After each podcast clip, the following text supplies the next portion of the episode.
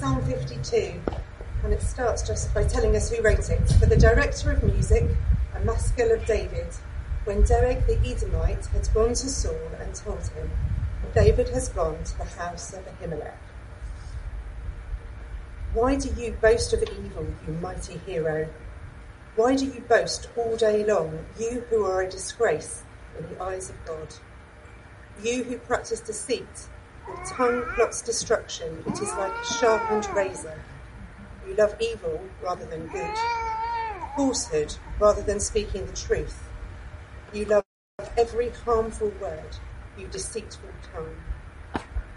Surely God will bring you down to everlasting ruin. He will snatch you up and pluck you from your tent. He will uproot you from the lands of the living. The righteous will see and fear.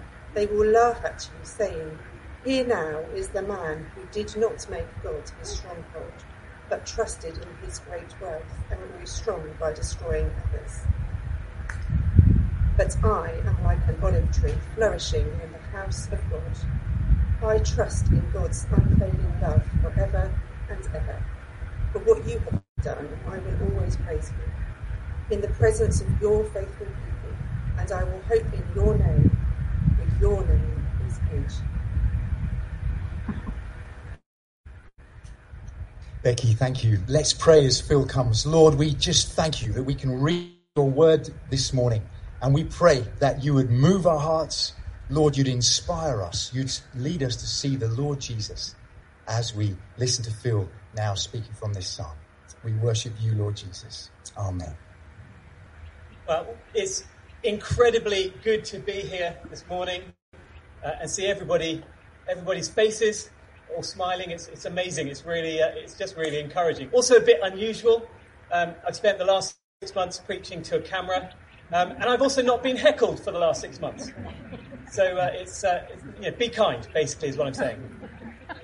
So the book of Psalms. Let's uh, let's go to our passage. The book of Psalms is the or, or, or the conditions of our hearts. Uh, over the last couple of weeks, uh, the Psalms that we've been looking at have been teaching us what to pray. Uh, what to pray when we feel as though God's judgment, His hand of judgment, is upon us, or what to pray when we need to repent for sins, sins that we've committed against God, that have broken our relationship with Him. But you know, the Psalms are also God's comfort to us. Comfort when we're going through difficult times. Because the Psalms teach us how to pray, not just what to pray, but how to pray. They teach us how to cry out to God in loads of different situations, both good and bad. And they teach us how to come out of those situations with a better worldview, a more solid foundation to our souls. They teach us to grow spiritually. And that's why we've been going through these Psalms over the last few weeks. And that's also why Psalm 52, the Psalm that we've just looked at, is in the Bible um, for us. Because in it, David is faced with the greatest injustice that he had ever known. And he can do nothing apart from cry out to God. And in recording this psalm, he teaches us a right worldview in these situations, the things to say, the way to express deep emotions of the heart broken by injustice, so that we too can share this right way of speaking to God. And this morning, it might be that we are uh, facing the most unjust situation of our lives. One where it seems as though the devil has won, where, where no one can do anything about it. It, it might be a situation specific to yourself. It might be you've been falsely accused, misrepresented, shouted down, humiliated, exploited, embarrassed, and you don't know where to turn. It might be that the unjust situations that we want to cry out to God about are more general. The injustices in our world of human trafficking, of third world sweatshops, um, of the power of the pro abortion lobby in this country. Well, this psalm gives us practical and personal ways of how it's possible to process all the emotions that we go through when injustice like this overwhelms us. And we need to hear this today. Because if we're not careful to process how we respond to injustice, it can lead to a wrong perception of God and a powerless Christian witness in this world.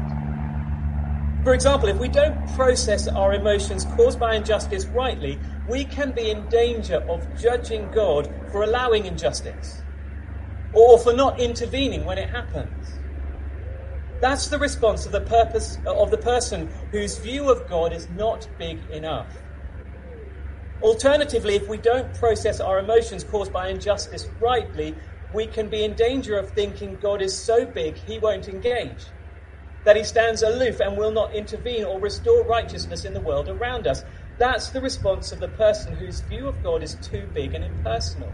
Do you see the balance that David invites us to strike here? The balance of a God who is both personal and sovereign, big and near. That's what David wants us to engage with in this psalm. And that's why he speaks in an emotional way, a real way, a, a, a wonderful way knowing that God is both big and near. And as we follow this psalm, we see that we too can allow ourselves to grieve and to hope in God's arms that hold both us and our situation that we're facing. So let me just explain the backstory to the events of this psalm. That's where we're going to go first. Uh, the backstory, the title says it all, as we read, is uh, for the director of music, um, when Doeg the Edomite had gone to Saul and told him David has gone to the house of Ahimelech. Now, you have to do a bit of digging in the Bible, but it's in 1 Samuel uh, chapter 22. And there is recorded that David, as a young man, was on the run from the king of Israel at the time, King Saul. Saul was the king, but he'd turned away from God.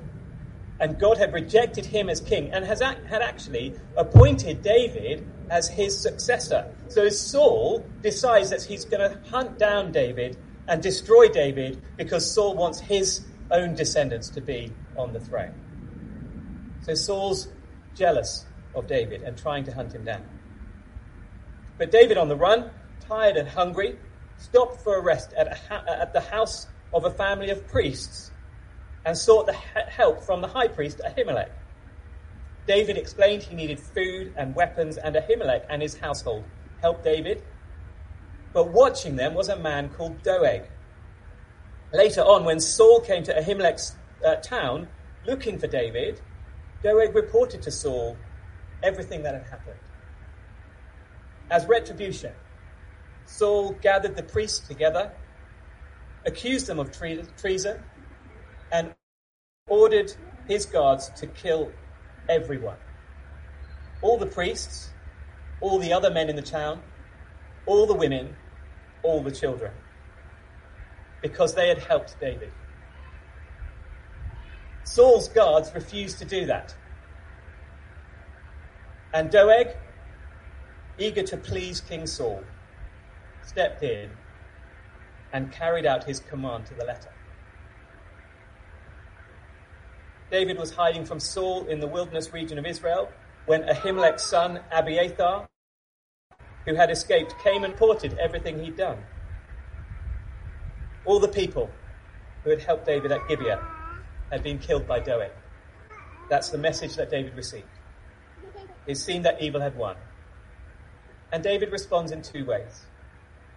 Firstly, he promises protection of Abiathar and actually, Abiathar becomes the high priest of, uh, of, of David's reign.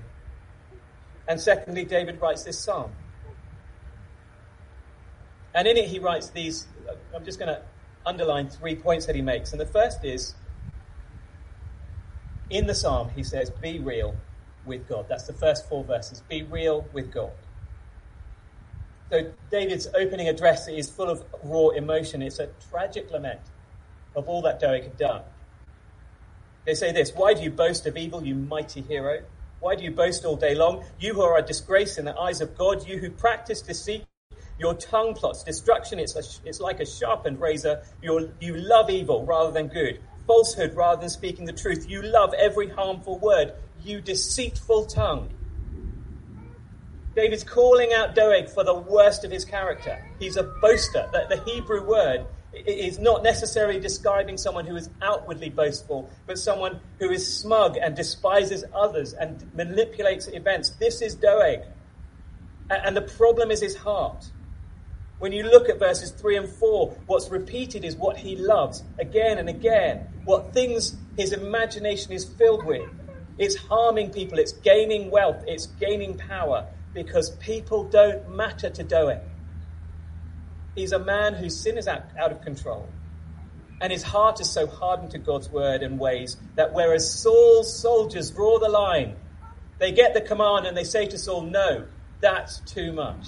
Doeg says, Yes, that'll do for me. And David writes this. He pours out his heart to God, and he's real with God with what he sees. In the face of overwhelming sorrow and injustice, almost every verse begins with you, you, you. So, in the language of the psalm, it's written as though it's almost addressed to Doeg.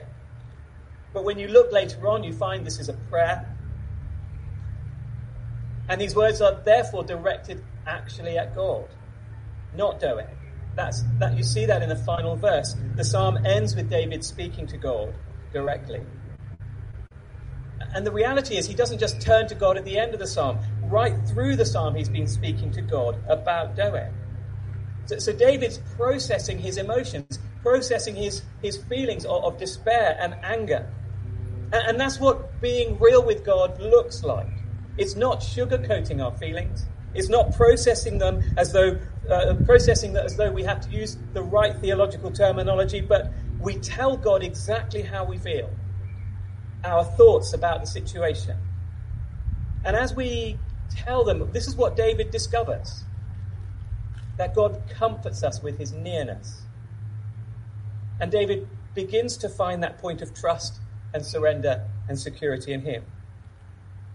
There's a book on prayer by a guy called Paul Miller uh, called The Praying Life, and in it, he echoes what David says. He says this Why is it important to come to God just as you are? Well, if you don't, then you're artificial and unreal, like the Pharisees. Do you know, rarely did they tell Jesus what they were thinking. Jesus accused them of being masked actors with two faces, hypocrites. They weren't real. The only way to come to God is by taking off any spiritual mask the real you has to meet the real God. He is a person, and he will draw near. Being real with God, therefore, is not about keeping a stiff upper lip or sweeping emotions under the carpet. Neither is it about allowing our emotions to define our actions and our personalities. No, the way to process deep hurts, deep injustices, is that we pour out our hearts to God we tell him our trials, just like David did, our, our, sufferings, our, our sorrows, our doubts. And to do that is not an act of faithlessness, but rather an act of faith. And you might be asking, how so? Well, by expressing our emotions and hurt to God, we begin to immerse ourselves in God's presence, to know the realness of His comfort and His feelings about the injustices too. But as well as modeling being real with God, David also shows us how to wait for God's intervention. And that's the second thing that David does here. He waits for God's intervention. So it's telling that whereas the situation demands revenge and the rightings of wrongs, David, who was the one man in all of Israel who had the power and authority and the, and, and the backing from Israel to do that, he doesn't intervene himself. He waits for God. So he could have written um, in, in, um, in verses 5 to 7, surely. Um, uh, sorry, no. I'm getting ahead of myself. What he does write in verse 5 to 7 is this Surely God will bring you down to everlasting ruin. He will snatch you up and pluck you from your tent. He will uproot you from the land of the living. The righteous will see and fear, and they will laugh at you saying, Here now is the man who did not, who did not make God his stronghold. What David is doing is he's saying, Look, I trust that God will, in the end, bring about the ruin of this man, and I don't have to.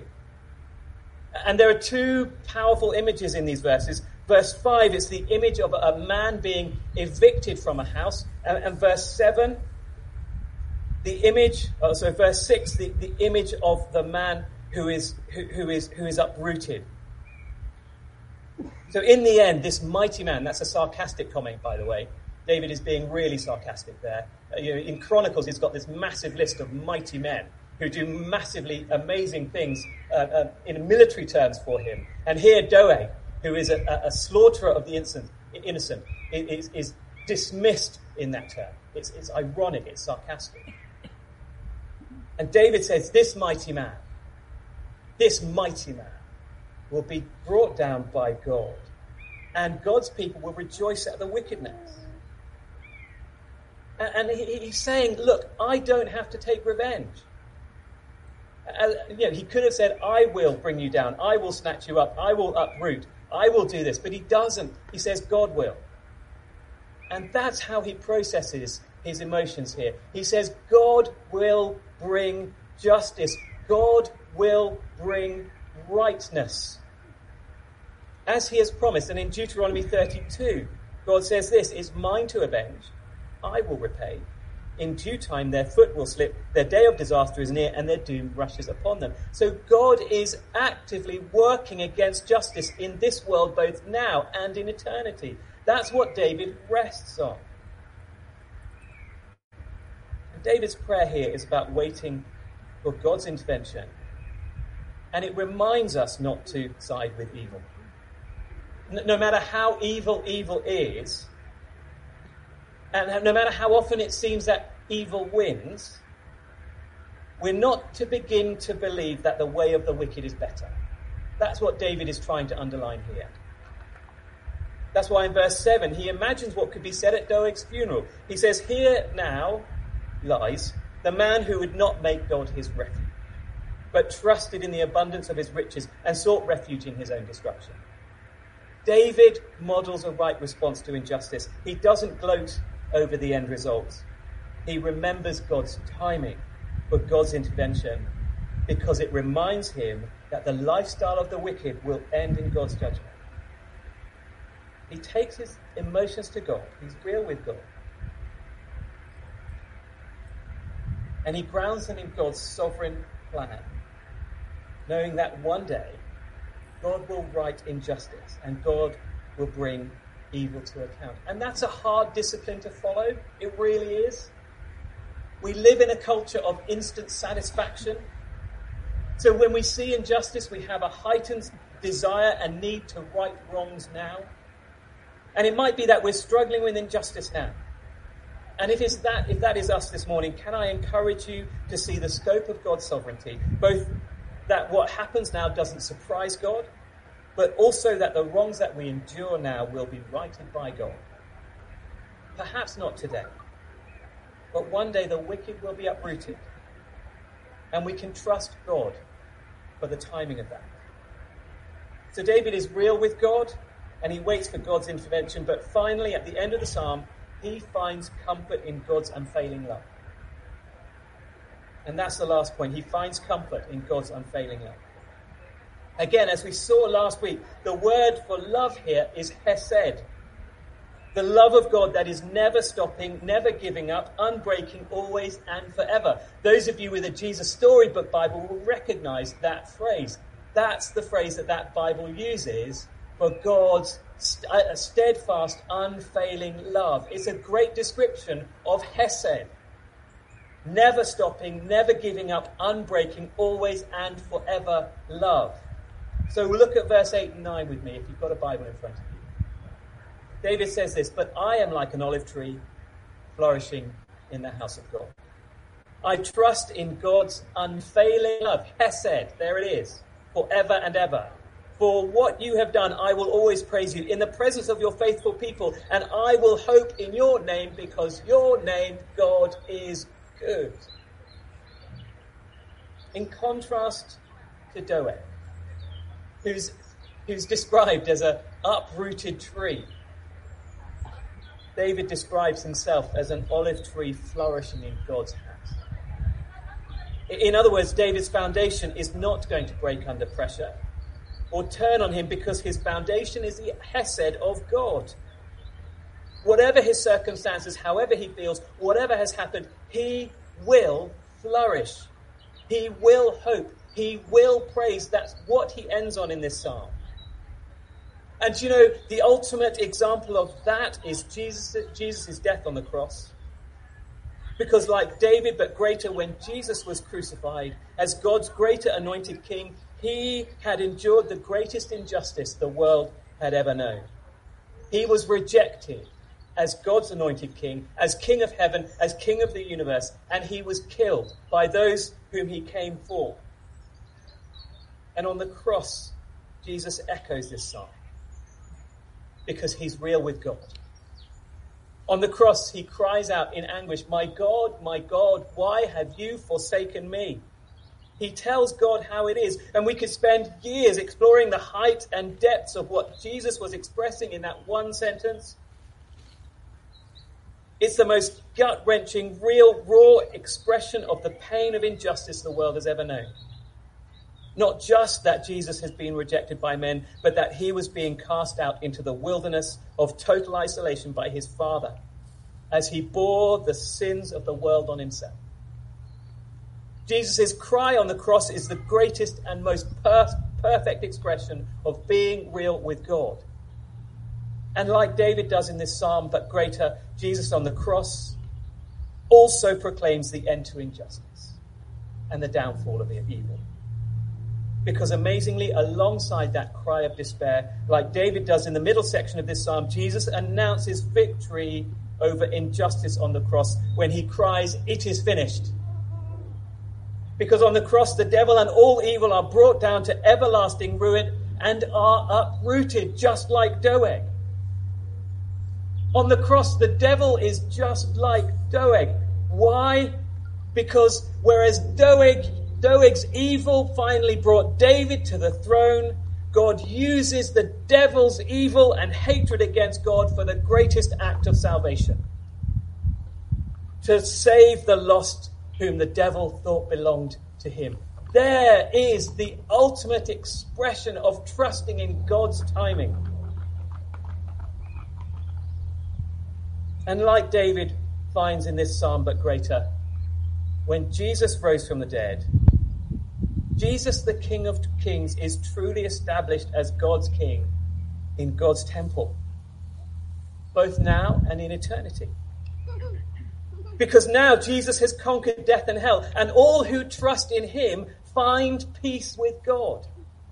And in eternity, when he comes again to this world, he will come as the greater king who brings his peace and his justice, and all who trust in him will praise him and find their peace and hope in the authority of his name forever and ever and ever. And although in this psalm, David might not have been able to see God's goodness in what Doeg had done, he trusts in God and finds comfort in God's Hesed love and he hoped in a greater king to come who would right the wrongs, who would deal not with just Doeg's sin, but all the sins of the world. We are often in the same boat as David when injustice strikes, when evil seems to be winning, and when it seems as though God is silent. But, but the invitation of this psalm is to realize that those who trust in God are, as David, sure and steadfast as an olive tree planted in the temple courtyards. Because God is good, whatever our circumstances. And, and like David, because of Jesus, in God's love, we know that God sees the bigger plan. That God's compassion is with his children, so that no matter what injustice they face, they, they face, there is hope. That when we face great injustice, when it seems that our circumstances are out of God's control, we might be able to say, I am like an olive tree flourishing in God's house. I trust in God's unfailing love forever and ever. For what you, God, have done, I will always praise you in the presence of your faithful people, and I will hope in your name, your authority. For your name the powerful name of King Jesus is good. And if we can't echo the end of this psalm in our circumstances right now, then can I suggest we start by clinging to the truth that all wrongs will be righted when Jesus returns. Until then, we won't see the whole big picture in this life. But what we can see now is the Hesed love of God reaching out to us as Jesus died on the cross to deal with our sin, to bring us into relationship with God, into his everlasting arms that hold us and care for us and love us in the deepest, darkest times of our lives. And it becomes our great anchor and our comfort. And, practically, David teaches us here that rather than talking about our emotions to friends or getting stuck in the cycle of repeated bitter conversations, or believing that we can't speak to God because we have to sugarcoat it, we know now what the right Christian response is. This psalm says it's okay to be in that place of hurt and despair and still be real with God. This psalm says we can rest in his timing. Be, be confident in his ways of bringing justice to this world, of righting all the wrongs, of wiping every tear from our eye, of, of, of, of destroying evil. That is God's timing, and to rest in it.